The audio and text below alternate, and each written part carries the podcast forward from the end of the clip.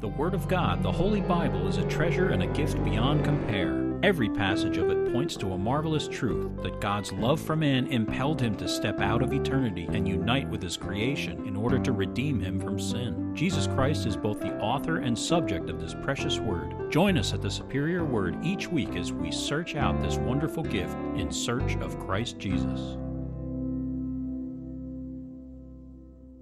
Psalm 92 a psalm, a song for the Sabbath day. It is good to give thanks to the Lord and to sing praises to your name, O Most High, to declare your loving kindness in the morning and your faithfulness every night, on an instrument of ten strings, on the lute and on the harp, with the harmonious sound. For you, Lord, have made me glad through your work. I will triumph in the works of your hands. O Lord, how great are your works! Your thoughts are very deep. A senseless man does not know, nor does a fool understand this, when the wicked spring up like grass, and when all the workers of iniquity flourish. It is that they may be destroyed forever. But you, Lord, are on high forevermore. For behold your enemies, O Lord. For behold your enemies shall perish. All the workers of iniquity shall be scattered. But my horn you have exalted like a wild ox. I have been anointed with fresh oil. My eye also has seen my desire on my enemies. My ears hear my desire on the wicked who rise up against me. The righteous shall flourish like a palm tree. He shall grow like a cedar in Lebanon. Those who are planted in the house of the Lord shall flourish in the courts of our God. They shall still bear fruit in old age. They shall be fresh and flourishing. To declare that the Lord is upright. He is my rock, and there is no unrighteousness in him. Okay, well, we'll go through this really quickly. That's a psalm for the Sabbath day. The Sabbath day is a picture of the coming of Jesus Christ. It was said to Israel in uh, Exodus 16, This shall be a sign to you. It's like um, uh, circumcision in Genesis 17 is a sign. A sign always points to something else. Okay, it's not the thing itself. In the Bible, you and we hear this again and again in the Deuteronomy sermons, is that a mofet or a wonder is something in itself. Okay? God performs a miracle, and that is what it is. But a sign is something that points to something else. So when you think about the circumcision or you think about the Sabbath, you want to think about Jesus and how he is the fulfillment of those things. It says in Hebrews 4, verse 3, and in him we find our rest. He is the true Sabbath that we all anticipate. What a wonderful thing to think of. And the circumcision is not of the flesh, but it is of the heart. That's right.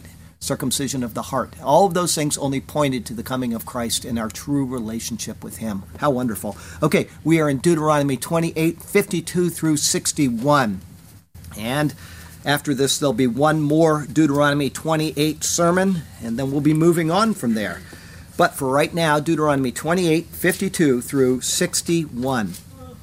They shall besiege you at all your gates until your high and fortified walls in which you trust come down throughout all your land.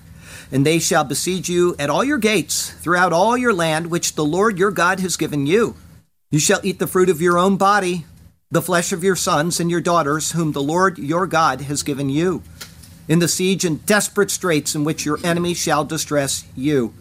The sensitive and very refined man among you will be hostile toward his brother toward the wife of his bosom, and toward the rest of his children whom he leaves behind, so that he will not give any of them the flesh of his children, whom he will eat, because he has nothing left in the siege and desperate straits in which your enemy shall distress you at all your gates. The tender and delicate woman among you, who would not venture to set the sole of her foot on the ground because of her delicateness and sensitivity, will refuse to the husband of her bosom and to her son and her daughter her placenta, which comes out from between her feet, and her children whom she bears, for she will eat them secretly, for lack of everything in the siege and desperate straits in which your enemy shall distress you at all your gates. If you do not carefully observe all the words of this law that are written in this book, that you may fear this glorious and awesome name, the Lord your God, then the Lord will bring upon you and your descendants extraordinary plagues and great and prolonged plagues and serious and prolonged sicknesses. Moreover, he will bring back on you all the diseases of Egypt, of which you were afraid, and they shall cling to you. Also, every sickness and every plague which is not written in this book of the law will the Lord bring upon you until you are destroyed. Now, we've got Don and Andrea who are visiting here from Pennsylvania. They arrived last night, and a couple of you weren't here. I had the honor of baptizing them last night. It was a wonderful experience. Right as the sun was going down, it could not have been timed any better. And this is the catch up sermon for Don. He's watched every one of our sermons and he caught up a day ago, two days ago, is that right? Two days ago. And he said, I will be current with this sermon. And I thought, how, how not great to be caught up with the contents of this sermon. Now, it's the Word of God, and I don't mean that in a negative way, but it's one of the most woeful passages in all of Scripture. It's one of the most graphic passages in all of Scripture, but it is the Word of God. And so I present it to you now, and Don, I, you're a brave man to come down here for this particular sermon. And I warned everybody last week, you all heard it. Yeah. In our first verse today, the word batach will be introduced. As will be explained again when we get there, it means to trust. It is used in the Psalms more than 45 times, almost always in connection with trusting the Lord. There are things we can trust in, and there are things that we are admonished to not put our trust in. The verses today contain some of the most horrifying words in all of Scripture. That is for certain. To keep them in context with the people to whom they are directed, I will say, without giving too much personal information, that I have been to several Jewish funerals. Some friends, some family of friends. At one of them, the rabbi who was doing the ceremony talked about his people and the struggles that they had gone through. He even mentioned Leviticus 26, which is the parallel passage to Deuteronomy 28. There, it is in the first person. The Lord says, I will do this and I will do that. On the other hand, here in Deuteronomy 28, it is in the third person. Moses says, The Lord will do this, and the Lord will do that. Either way, they are words that are so obviously fulfilled in the history of the Jewish people that they simply cannot be dismissed. And yet, this is exactly what the rabbi did when he mentioned the plagues the Lord promised to come upon the people of Israel. It was as if this great book that established us, and it is our rule and our guide for life, but the bad parts do not, no, they cannot apply to us. I was shocked, but not surprised. We see it in churches all the time. Let us get out our exacto knife and cut out the things that we do not like. It is not wise, nor is it helpful. Who are we going to trust concerning the Word, concerning the Lord, concerning our theology and our doctrine? If God is competent and He made trees, so He is, then we should expect that He will get us a word that is suitable for the edification of all people if they will simply check it out. Our text verse comes from Psalm 115. O Israel, trust in the Lord. He is their help and their shield. O house of Aaron, trust in the Lord. He is their help and their shield. You who fear the Lord, trust in the Lord. He is their help and their shield. One thing that doesn't matter is many. Too often we look at many and we use that as a guide for our making of decisions. There are many people on the earth, and so there must be many acceptable ways to express ourselves toward God. There are many cultures on the earth, and so there are many ways that people groups can express themselves toward God. There are many religions, and so there must be many ways to have a relationship with God. There are many denominations, and so it must be okay to worship God in any of them, and so on. The problem with that is that there is only one God. We don't set the rules, He does. Amen. That should be obvious on the surface, but it eludes most people. And it is a tragic flaw in our thinking. Once we can accept that God is God and that He sets the rules, and only then can we then work to find out how He expects us to live. If there is one God and He has actually only given one way for many to relate to Him, we need to find out what that way is. Is it Judaism? Is it Islam? Is it Buddhism, Sikhism, or what? Does he care at all? It is certainly worth finding out. Does walking into a shopping mall and pulling a detonator cord, blowing yourself and all the people around you up please God? Does that, as we are told, guarantee you a place in paradise? If the Bible is God's word, and if we think dismissing parts of it are okay, then we only need to look at Israel. The tragic story is of a nation that has and continues to receive exactly what it bargained for. God has given an example for the whole wide world to discover exactly what He expects and what happens when those expectations are not met. This morning I typed the commentary for Acts 3 verse 19. Go read Acts 2:38 and then read Acts 3:19 and try to discover what God is telling you. These Acts commentaries, I'm learning more than I ever thought I would learn going one verse at a time and by breaking them down into individual clauses and words. It is an incredible study. Acts 3:19, we find out what God expects if the Bible is the word of God and I am fully convinced in my mind and in my heart that it is or I would not be sitting here. It's not worth it. I will tell you that right now. I had my daughter say that she's just been working for 19 straight days and my heart breaks for her. And I told her, I haven't had a single day off in over 380 days because the last time I had a day off was September when I went up to visit those people at in Ohio. Okay, it is not worth the effort unless what I am doing is something I truly believe is what God expects of us. I would not do that. Okay, wonderful, blessed, and great things, along with tragic, terrible, and extraordinary things, are to be found in His superior word. And so let us turn to that precious word once again. And may God speak to us through his word today, and may his glorious name ever be praised. Our first thought today is the siege and desperate straits. It is verses 52 through 57. Verse 52 They shall besiege you at all your gates. Vehetzar lecha bekal she'arecha. And he shall besiege to you in all your gates. As was noted in the verses last week, from verse 49, it speaks of a nation whom the Lord will bring against Israel. In referring to the actions of that nation, the words are in the singular, speaking of it as a united entity. That continues now. He shall besiege you, rather than they shall besiege you. Understanding this, it will be, verse 52 continues, until your high and fortified walls. The words are prefixed by articles for effect it says, Until come down your walls, the high and the fortified.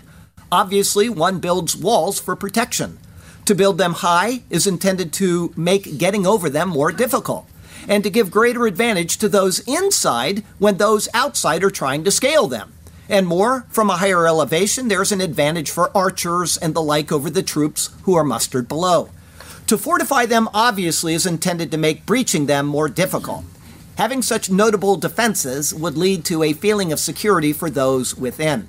The walls are those, verse 52 continues, in which you trust.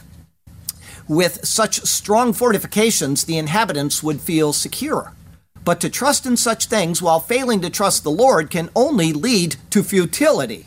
To highlight this, a new word is introduced, batach. It gives a sense of being bold, confident, placing one's hope, and so on. Where is one's confidence? In 2 Kings 18 alone, the word is used eight times. The chapter refers to Hezekiah. Of him, it first says in verse 5 He trusted in the Lord God of Israel, so that after him was none like him among all the kings of Judah, nor who were before him. In verses 9 through 12, it notes the besieging of Samaria by Shalmaneser, king of Assyria. The city was taken, and the inhabitants were taken into exile because they did not obey the voice of the Lord their God. They had failed to put their trust in Him. After that, starting in verse 13, it refers to the warfare of the cities of Judah by Sennacherib, king of Assyria. Then, from verse 17, it details the coming siege of Jerusalem by Sennacherib. Until the end of the chapter, the word batach is used seven more times in relation to where Hezekiah placed his trust, meaning in the Lord. After that, the word is used again in chapter 19 as the account of the siege continues. Despite the overwhelming force that stood outside threatening the city, Hezekiah refused to surrender, but continues to trust batach in the Lord God. And because of this, the account of the siege concludes with these words And it came to pass on a certain night that the angel of the Lord went out and killed in the camp of the Assyrians 185,000. And when the people arose early in the morning, there were the corpses, all dead. So Sennacherib, king of Assyria, departed and went away, returned home, and remained in Nineveh. Here in Deuteronomy, Moses is laying down the law. Where will the people place their trust? Will it be in the Lord, following him and being obedient to his law? Or will it be in the walls of their cities, the work of their hands? Well, if that is their hope, he says that such strong fortifications will, verse 52 continues, come down throughout all your land. If an army is prepared to besiege a city long enough, even the highest and strongest walls will not be able to endure forever. A city is comprised of people, and people need food. Eventually, even the greatest and most protected city will run out of it. In such a state, the soldiers within would be so famished that they would be unable to fend off those scaling the walls or the sappers beneath the walls. I don't know if you know what a sapper is. Today, a sapper is a person that they have a bomb out in the, uh, uh, we'll say, in the courtyard. Somebody needs to get rid of that thing, and that is a sapper. They will go out and they will try to defuse the bomb or contain the bomb in some way. In the old days, they would have sappers. These were people that were usually prisoners that would be told, go in and start digging under the walls. And a sapper went on a one way journey because the walls generally fell down on top of them and crushed them to death. That was the job of a sapper. Very few ever came out unscathed, but that is a sapper. In this, the walls which had been the inhabitants' greatest trust will come down. One city after another would fall to the foe. But more, verse 52 continues, and they shall besiege you at all your gates Vehetzar lecha bekal she'arecha, and he shall besiege to you in all your gates. Moses returns to the thought of the besieging of the gates of the first clause, exactly repeating those words once again. Why would he do this? It is to set a contrast to what was said and what will next be said, which is, verse 52 continues, throughout all your land which the Lord your God has given you. Notice the difference between the two thoughts at all your gates until your high and fortified walls in which you trust, at all your gates throughout all your land which the Lord your God has given you. Where is your trust? There are gates, and there are gates. There are walls, and there are walls. Some are built by man, and some are of the Lord. The contrast to where Israel will place its trust to its own destruction, and where the Lord Jesus placed his trust to his own victory, is absolute. In the 22nd Psalm, a messianic psalm, the word batach or trust is used three times. Twice it speaks of the trust of the fathers in the Lord. Psalm 22, 3 through 5, but you are holy, enthroned in the praises of Israel. Our fathers trusted in you. They trusted in you, delivered them. They cried to you and were delivered. They trusted in you and were not ashamed.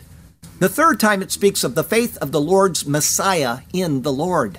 But you are he who took me out of the womb. You made me trust while on my mother's breasts.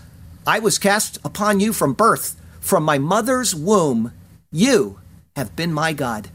Christ placed his trust in the Lord even from infancy. The Lord is the gate of trust as well.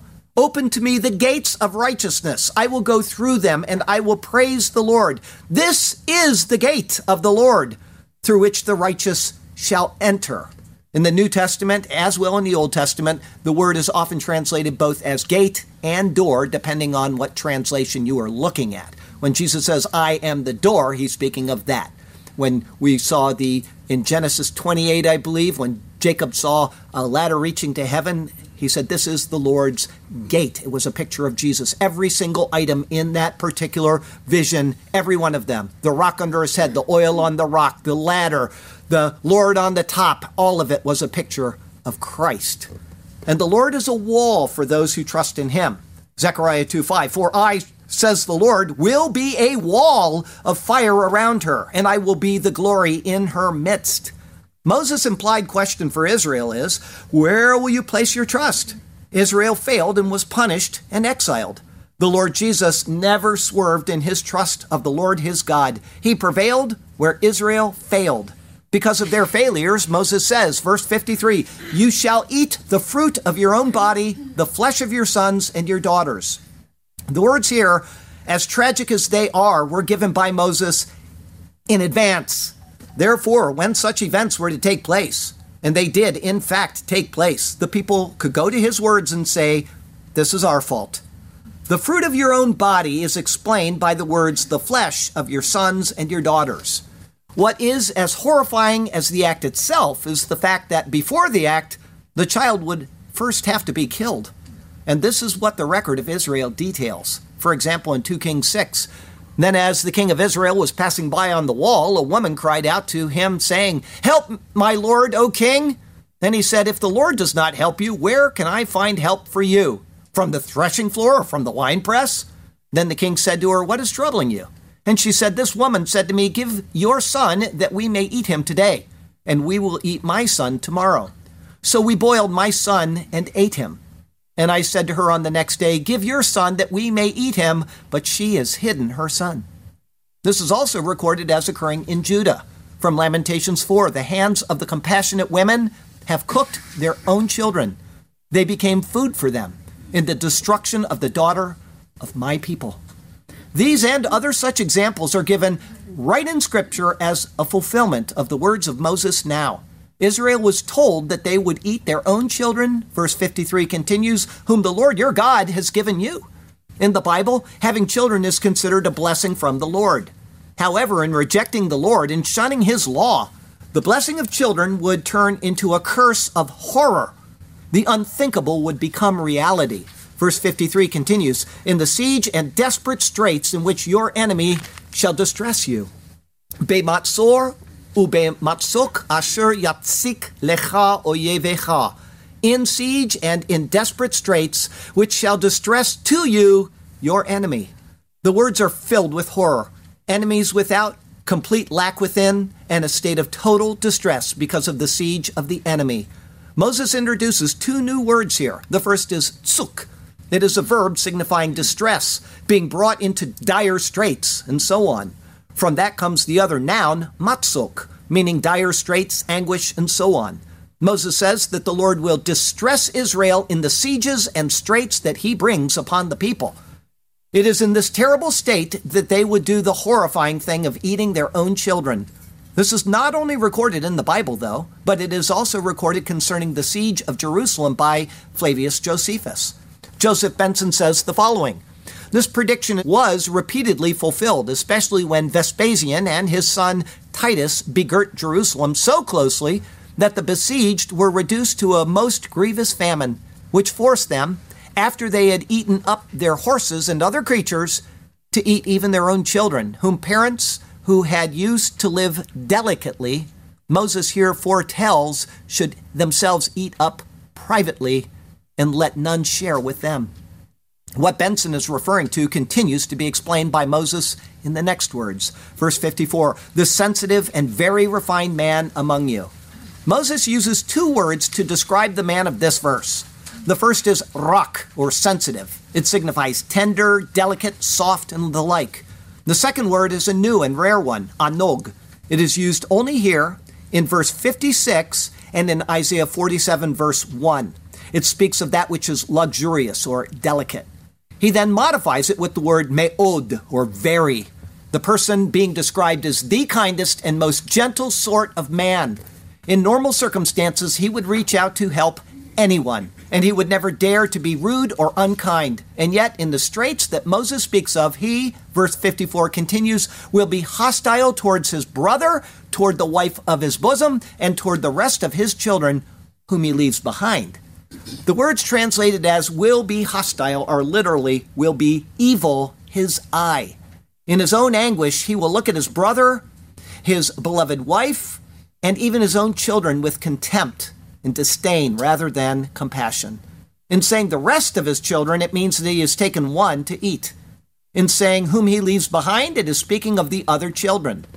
More correctly, it reads the rest of his children who remain. One is taken, the others are not. But he will not give a bite of the meal that he is preparing to anyone else.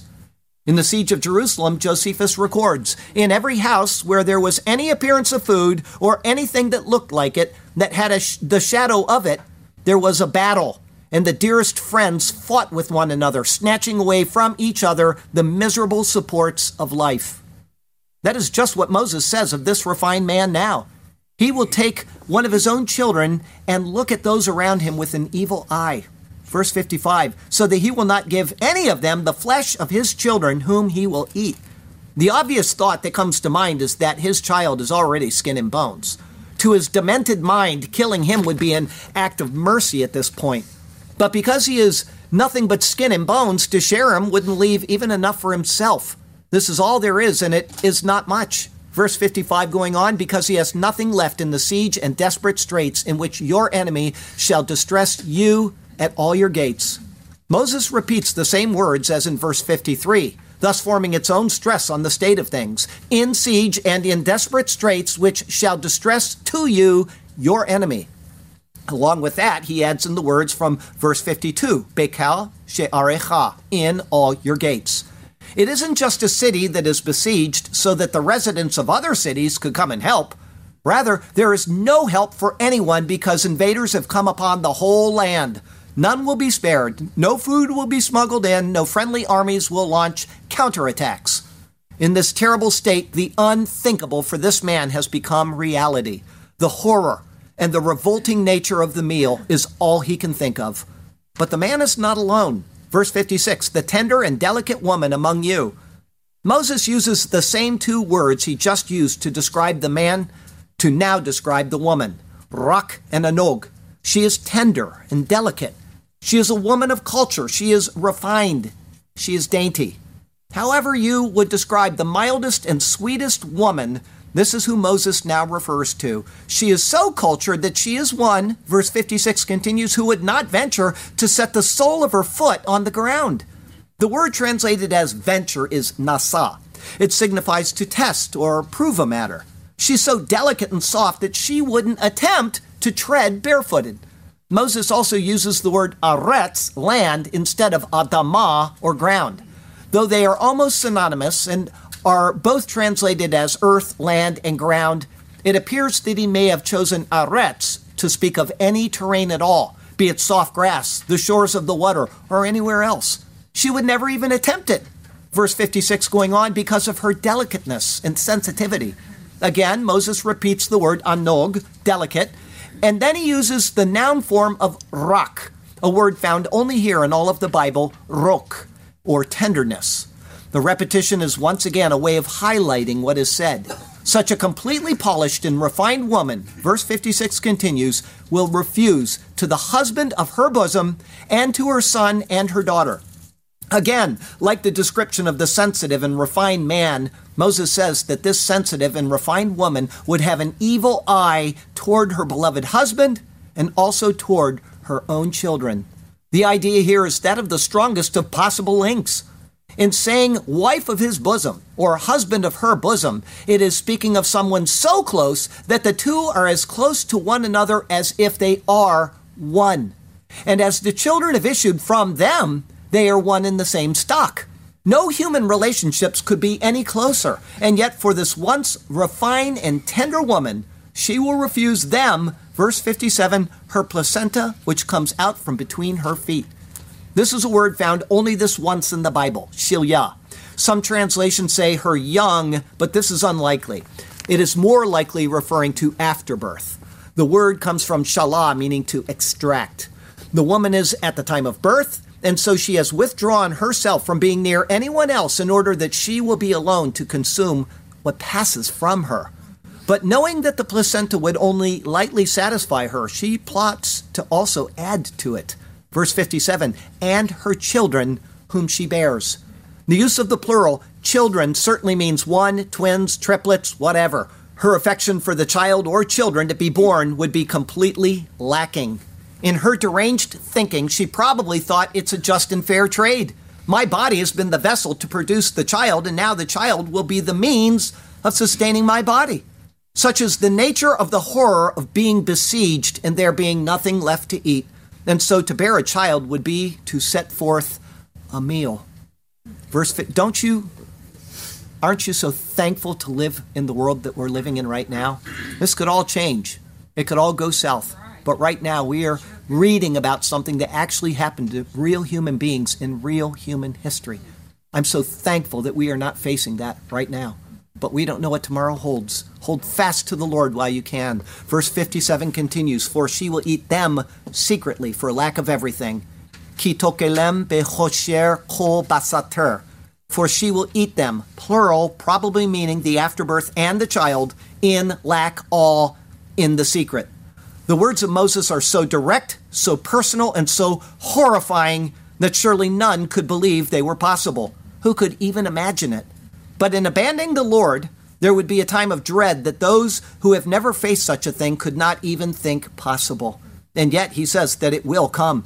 Verse 57 continues In the siege and desperate straits in which your enemies shall distress you at all your gates. The New King James Version translators lazily copied the translation from verse 55 and restated it here. However, here it only says in your gates, not in all your gates, as it said in verse 55. Such lack of attention to detail is unacceptable for a translation committee. Despite that, for the third time in a row, Moses returns to the same general words as were used in verses 53 and 55 in siege and in desperate straits, which shall distress to you your enemy in your gates. Thus, he is forming a very heavy stress on the state of what it will be like when the Lord turns his favor away from Israel. As already seen, this came to pass in various degrees in 2 Kings 6 and in Lamentations 4. This is also noted in Ezekiel 5. Moses had warned, the law was given, and Israel shunned both the Lord and his word. Because of this, the prophet Ezekiel confirmed what lay ahead. Thus says the Lord God This is Jerusalem.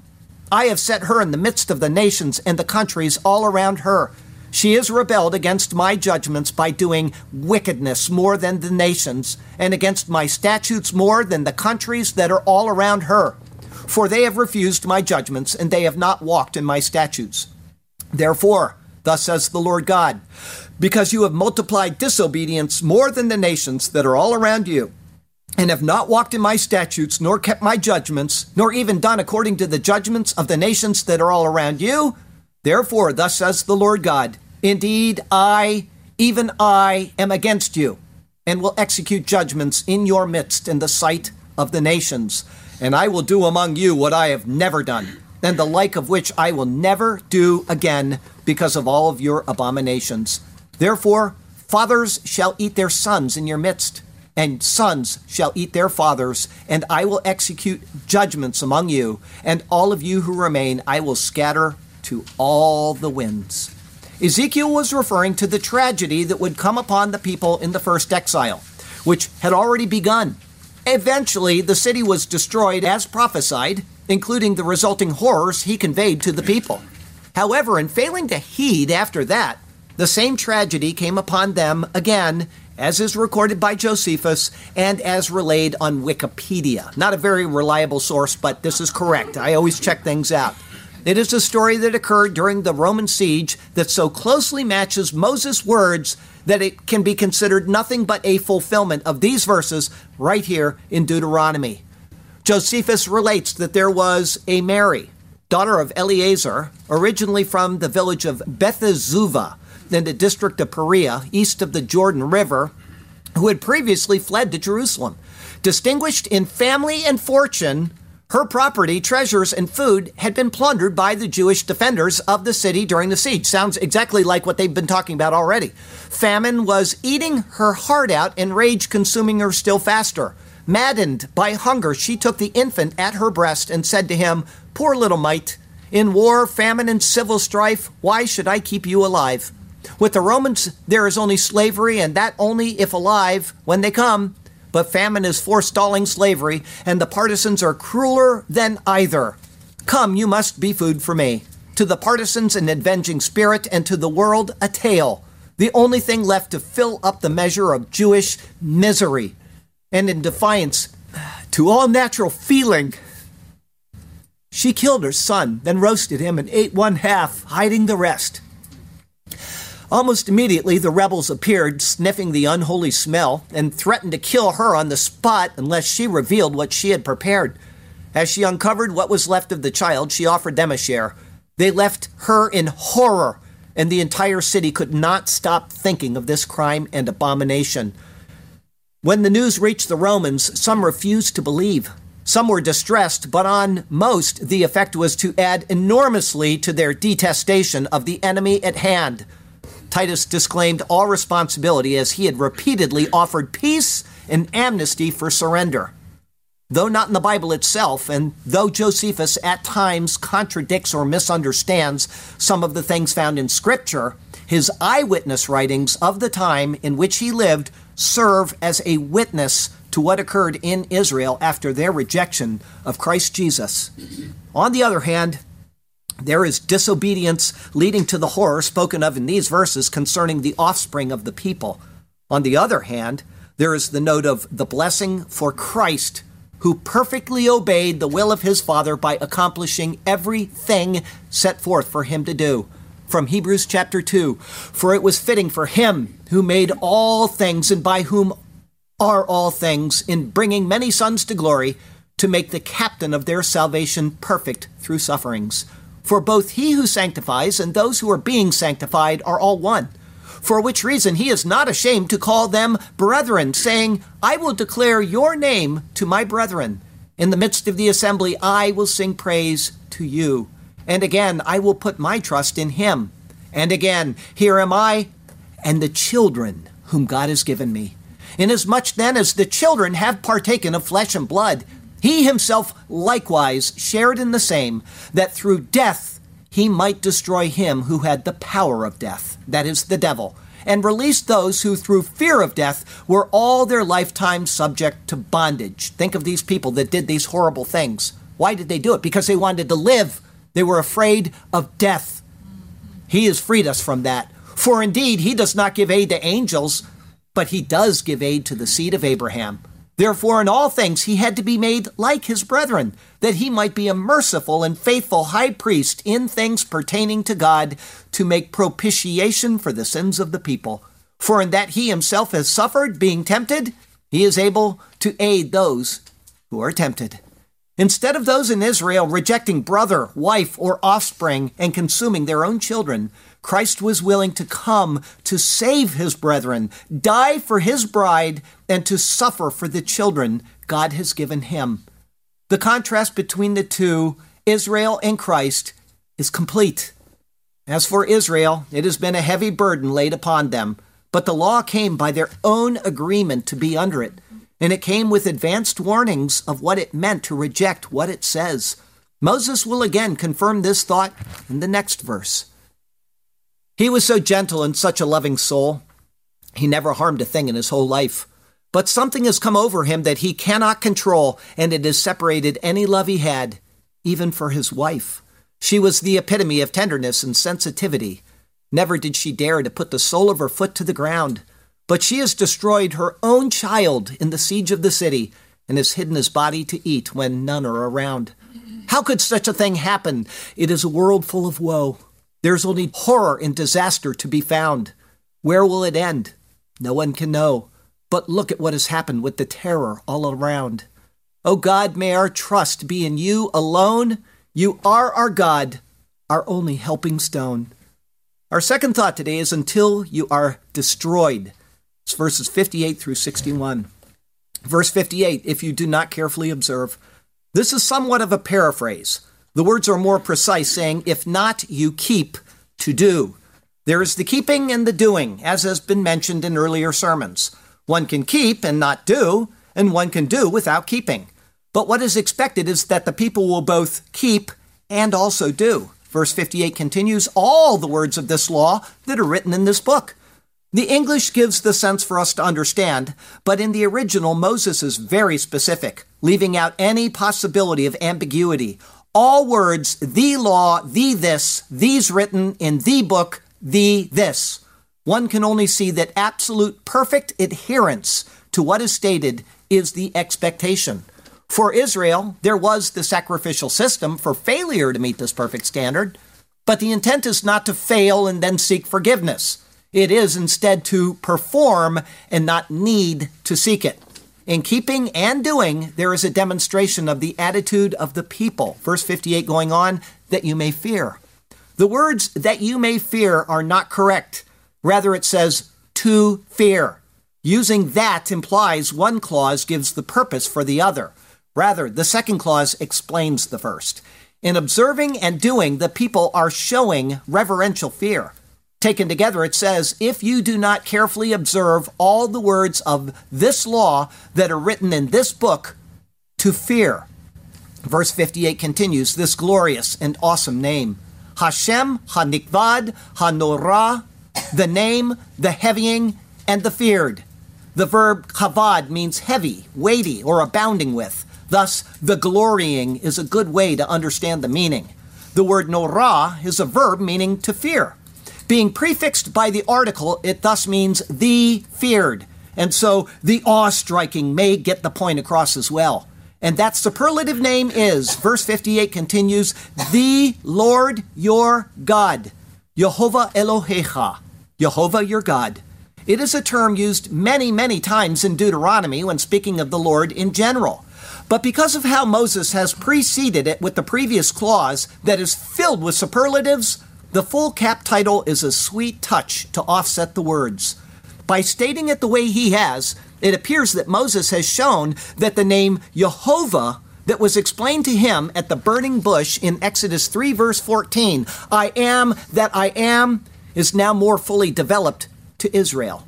It is not just that he is Jehovah who is your God, but that he is Jehovah your God. The name and the people to whom the name has been presented are united in a new revelation of himself. God is progressively revealing who he is and what his relationship with Israel is. Therefore, if they fail to keep and to do the words of the law and to fear the name, the heavying, and the feared, Jehovah your God, verse 59, then the Lord will bring upon you and your descendants extraordinary plagues. The nature of the plagues is stated first in the Hebrew and will make extraordinary Jehovah your plagues and plagues your descendants. Also, the word plagues is the same word that was used to describe the beating of a person that he was to receive for violating the law, up to 40 stripes, seen in Deuteronomy 25, verse 3. Therefore, this is certainly more than just plagues of pestilence, but plagues, hazards, social afflictions against the people, and dare we even say of events such as the pogroms and the Holocaust. It is the stripes of punishment for rejecting the law and the Lord from whom the law came. These will be, verse 59 continues, great and prolonged plagues, and serious and prolonged sicknesses. This seems to show that the idea of stripes is more suited. There are both great and prolonged stripes and great and prolonged sicknesses. The two work hand in hand. In being afflicted, such as when the Jews were all clustered in the ghettos, which would be a stripe, the sicknesses would then accompany the stripes. Verse 60 Moreover, he will bring back on you all the diseases of Egypt. Here, the word disease is singular. It reads, And he will return in you every infirmity, Egypt. The word translated as disease is used now for the second and last time in the Bible, madve. In both Deuteronomy 7, verse 15, and here, it is referring to disease found in Egypt. It comes from a word signifying infirmity, and it was something that they should have forever left behind. But the Lord promises to bring them back upon the people when they failed to heed. These may or may not be the diseases that afflicted the Egyptians during the plagues upon Egypt, though. The reason is that a different word is used when describing those in Exodus 15. There he made a statute and an ordinance for them, and there he tested them and said, If you diligently heed the voice of the Lord your God, and do what is right in his sight, give ear to his commandments, and keep all his statutes, I will put none of the diseases on you which I have brought on the Egyptians, for I am the Lord who heals you. Either way, whether those particular plagues or whether it was general diseases that were found in Egypt that the Israelites personally experienced, of them he specifically notes, verse 60 going on, of which you were afraid. The words are more personal in the Hebrew, which you were afraid of their presence. In other words, like AIDS or some other debilitating disease that people are fearful of even being around, they shall return to the people of Israel. But more, verse 60 going on, and they shall cling to you. They will reappear among the people, and there will be no way to shake them off. Where one person goes, It will follow. And when it does, it will cling to whoever is near him, sticking like glue. But more than these, the Lord promises extra that the people had not even considered. Verse 61 Also, every sickness and every plague which is not written in this book of the law. Here again, Moses uses the same word translated elsewhere as stripe that he used in verse 59. Also, every sickness and every stripe which is not written in this book of the law. Things that would be completely unknown, more terrible, more enduring, more terrifying, and so on. All of these would come upon Israel for their failure to heed. All of these and more. Verse 61 finishes with Will the Lord bring upon you until you are destroyed? This is the sixth of seven times that Moses uses the word shamad, or destroy, in this chapter. As we have already seen, it means just that to destroy, bring to naught, perish, and so on. However, it does not have to be, nor should it be taken in its absolute sense. Moses knows that Israel will be destroyed. They will be so crushed that there appears to be no hope left for them at all. And yet he knows that the Lord has promised to preserve them through their destruction and to never totally annihilate them as a people. But that will not ease the pains they are sure to face while they are facing them. In Jeremiah 6, the prophet uses the same two words that Moses now uses sickness and stripe to describe what had befallen the people as an attempted corrective measure. Here's what it says there For thus says the Lord of hosts, cut down her trees, cast up a siege mound against Jerusalem. This is the city that must be punished. There is nothing but oppression within her. As a well keeps its water fresh, so she keeps fresh her evil. Violence and destruction are heard within her. Sickness and wounds, those two words, are ever before me. Be warned, O Jerusalem, lest I turn from you in disgust, lest I make you a desolation, an uninhabited land. Jeremiah probably read the words after penning them and said, Yes, the Lord is true to his word. He may have wondered what the end of it all would be, but it wasn't for him to know. He simply wrote what the Spirit inspired and he waited to see where things would head. To this day, people in Israel still don't know where things will go because, for the most part, they are wholly ignorant of his word. And of those who have studied it, almost none of them have done so with the thought of Christ Jesus being the one to whom the words point. Think of that rabbi that I mentioned at the beginning of our word today. There he is telling his people how unreliable the word is when it told in the minutest detail exactly what would come to pass. But unless one wants to admit that he is, or his people are, in the wrong, there will be no understanding. Let us not make this error. God is God, and we must let him be so in our lives. Think clearly, think soberly, and think about Israel. If nothing else on this entire planet explains what is right and what is not concerning who God is, and there are many things that do, Israel surely does. We cannot ignore this word which tells us of such things and go unscathed. And the fact is that above all else, this word tells us of Jesus. Therefore, to reject what it says about him is to find only condemnation. Pay heed to the word, accept it as it is given and in its proper context, and you will do well. Of this I am absolutely certain. If you do not, things will not go well. And of this, I'm absolutely certain. Come to Christ and find God's favor. Amen. I told you I typed Acts 3:19 today. Might as well read that to you so you can see they were again warned in advance. Jesus warned him. Peter warned him. Let me see if I can find this.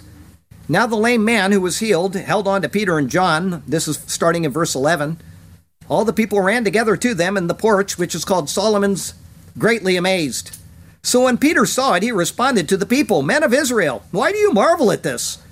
Or why look so intently at us as though by our own power or godliness we had made this man walk? The God of Abraham, Isaac, and Jacob, the God of our fathers, glorified his servant Jesus, whom you delivered up and denied in the presence of Pilate, when he was determined to let him go. But you denied the Holy One and the just, and asked for a murderer to be granted to you, and killed the Prince of Life, whom God raised from the dead, of which we are witnesses. And his name, through faith in his name, has made this man strong, whom you see and know. Yes, the faith which comes through him has given him this perfect soundness in the presence of you all. Yet now, brethren, I know that you did it in ignorance, as did also your rulers. But those things which God foretold by the mouth of all his prophets, that the Christ would suffer, he is thus fulfilled. Here it is, verse 19. Repent, therefore, and be converted, that your sins may be blotted out, so that times of refreshing may come from the presence of the Lord. They were given a sign, and then they were told what the sign pointed to. They were told what to do about it in advance. It goes on. I'm not going to read it. You can follow along on the daily commentary I post it every day on the Superior Word. A guy in England reads it out loud if you want it in audible form. A lady, Joey, I forgot where you live, Joey. I'm sorry. I think Philadelphia. Uh, anyway, I'm sorry, Joey. I didn't mean to embarrass you if you're from Philly. Anyway, um, or not from Philly. Anyway, um, Joey posts this on both YouTube and Rumble. Scrolling. It's the words that I type, and then she puts music or crackling fire or something behind it, and you can just read it along. Claudia does every day. So you got all kinds of ways of doing it, and then we've got Wade out in Washington State who takes all of this stuff, everything that the Superior Word does, and he puts it on sermon audio. He's increased the number of people that listen every day to that commentary from like five up to over, what was it last time, Wade? I think it was 1,700 people that were reading the daily commentary. If I'm wrong, I apologize, but I think that's what it was. It's all out there for you to follow along with, and you can find out what the resolution of Peter's words were. I would encourage you to do that. There's all kinds of formats. You can read it, you can listen to it, you can see it. You can have Daniel, and it's a great British accent. They always sound so professional. You can't get away with anything if you got a British accent. I mean, that's why we have James Bond and not Jimmy Bond. Is because you know, it sounds so nice. He does such a good job. So take the time to follow that every day. That's the very first thing I do after reading my Bible every day is to type the next commentary. I'm 12 days in advance, so that'll be 12 days from now, 13 days from now. But it's a marvelous journey. I'm telling you what, Acts is way beyond even what I thought, and I've studied Acts in detail in the past. The point of this, though, is that they were told what to do and they didn't do it. And the reason why I brought that up is because you have been told by me many times, and I'm going to tell you again right now what you need to do, and you need to do it. Jesus Christ is the answer to all of these problems, all of them. He is the Lord God, He is God incarnate. That means God and man, fully God, fully man, forever. He alone can take away the sin debt that you and I bear. Israel had the Day of Atonement, which was anticipatory of Him. We have the atonement in Christ Jesus. He is God's offering for the sins of our lives. And I do not believe, because the Bible does not allow it, that there is any other way to be reconciled to God except through the shed blood of Jesus Christ. He said it himself the apostles confirm it. There's no doubt that if you read the Bible with an open mind, you will come to no other conclusion because it's explicit. It's not implicit, it is explicit. Jesus Christ is the atoning sacrifice for the sins of mankind. Please call on Christ. Give your life to him and live for him. Don't just just receive him, but live for him. All day, every day, live for Jesus Christ. This is what I would ask you to do. Please. Okay?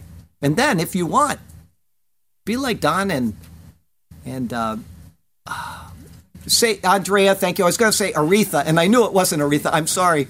That's what happens when you're in the pulpit. You lose your brain. Be like them, and if you want to get baptized, come down to Sarasota, okay? And we can do it at sunset with the sun behind you. Good stuff. Okay, I got a closing verse for you. Please call on Jesus Christ. Believe that he died for your sins. Believe that he was buried. Believe that God raised him from the dead, and you will be saved. You'll be sealed with God's Holy Spirit. Our closing verse is from Deuteronomy 32, it's verse 35. Vengeance is mine and recompense.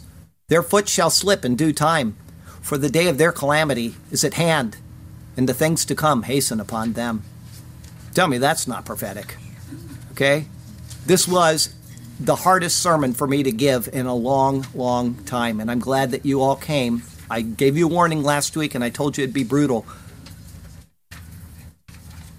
Can't believe what's happened in this world. but we make our own choices, all of us. The Lord has you exactly where He wants you. He has a good plan and a purpose for you. But He also has expectations of you as He prepares you for entrance into His land of promise. And so follow Him and trust Him, and He will do marvelous things for you and through you. Okay? All right. What's that? Yes. What? I skipped what? Oh, next week. Thank you. I got to tell you about next week's sermon. Next week is Deuteronomy 28 62 through 68. Some will find hell by ignoring these verses, and yet they think they will find heaven. It's entitled The Blessings and the Curses. Part 7. Thank you, Jay. That'll be our 83rd Deuteronomy sermon. Okay, I got a poem for you, and we'll be done. Well, before I give you a poem, I got a question for you. Okay, some of you have already got your Christmas gifts because I told you in advance, but I planned on not doing that, but I didn't want there to be confusion on the way out the door. So I'm going to ask you a question. If anybody gets this wrong, you've got to return your present over here. Is everybody ready? If you get this wrong, you're going to be in trouble with me. How old was Jehoiada the priest when he died? Hey, I got the smartest congregation in the world. This is entitled The Blessings and the Curses.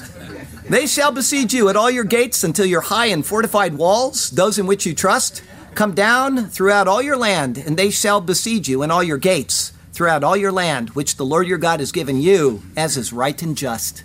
You shall eat the fruit of your own body, the flesh of your sons and your daughters. Yes, this is true. Whom the Lord your God has given you, in the siege and desperate straits in which your enemy shall distress you. The sensitive and very refined man among you will be hostile toward his brother, acting so unkind, toward the wife of his bosom, and toward the rest of his children, whom he leaves behind, so that he will not give any of them the flesh, their meat, of his children, whom he will eat, because he has nothing left in the siege and desperate straits in which your enemies shall distress you at all your gates. The tender and delicate woman among you, who would not venture to set the sole of her foot on the ground, because of her delicateness and sensitivity, will refuse to the husband of her bosom and to her son and her daughter, if they be found, her placenta, which comes out from between her feet, and her children whom she bears, so she will them treat. For she will eat them secretly for the lack of everything in the siege and desperate straits, in which your enemy shall distress you at all your gates. If you do not carefully observe all the words of this law, that are written in this book by which you should be awed, that you may fear this glorious and awesome name, the Lord, your God. Then the Lord will bring upon you and your descendants extraordinary plagues, a life full of messes, great and prolonged plagues, and serious and prolonged sicknesses. Moreover, he will bring back on you all the diseases of Egypt, of which you were afraid, and they shall cling to you. They shall not from you be stripped. Also, every sickness and every plague which is not written in this book of the law will the Lord bring upon you until you are destroyed because you did not show him respect and awe. Lord God, turn our hearts to be obedient to your word. Give us wisdom to be ever faithful to you. May we carefully heed each thing we have heard. Yes, Lord God, may our hearts be faithful and true. And we shall be content and satisfied in you alone. We will follow you as we sing our songs of praise. Hallelujah to you, to us your path you have shown. Hallelujah, we shall sing to you for all of our days. Hallelujah and amen. Heavenly Father, thank you for the lesson of Israel. It's a terrifying lesson at times, it's a wonderful lesson of surety at times. Israel disobeyed, terror came upon them, terror brought them to a point of destruction, and yet, in your faithfulness, you have kept them as a people for all of these years despite their faithlessness to you. That shows the unending mercy of the God of the universe to do what you have done, and more to send Jesus to reconcile all of us to you through his shed blood. That is beyond our comprehension to think that you would come and dwell amongst us when we do the things that we do, such as are described in this passage today, and yet you would forgive us and that you would reconcile us to yourself and to give us what we threw away at the beginning of time. Lord, thank you for the hope that we possess in Jesus Christ and the victory that we celebrate because of his death for us. Yes, thank you for Jesus Christ our Lord. And it's in his name we pray. Amen.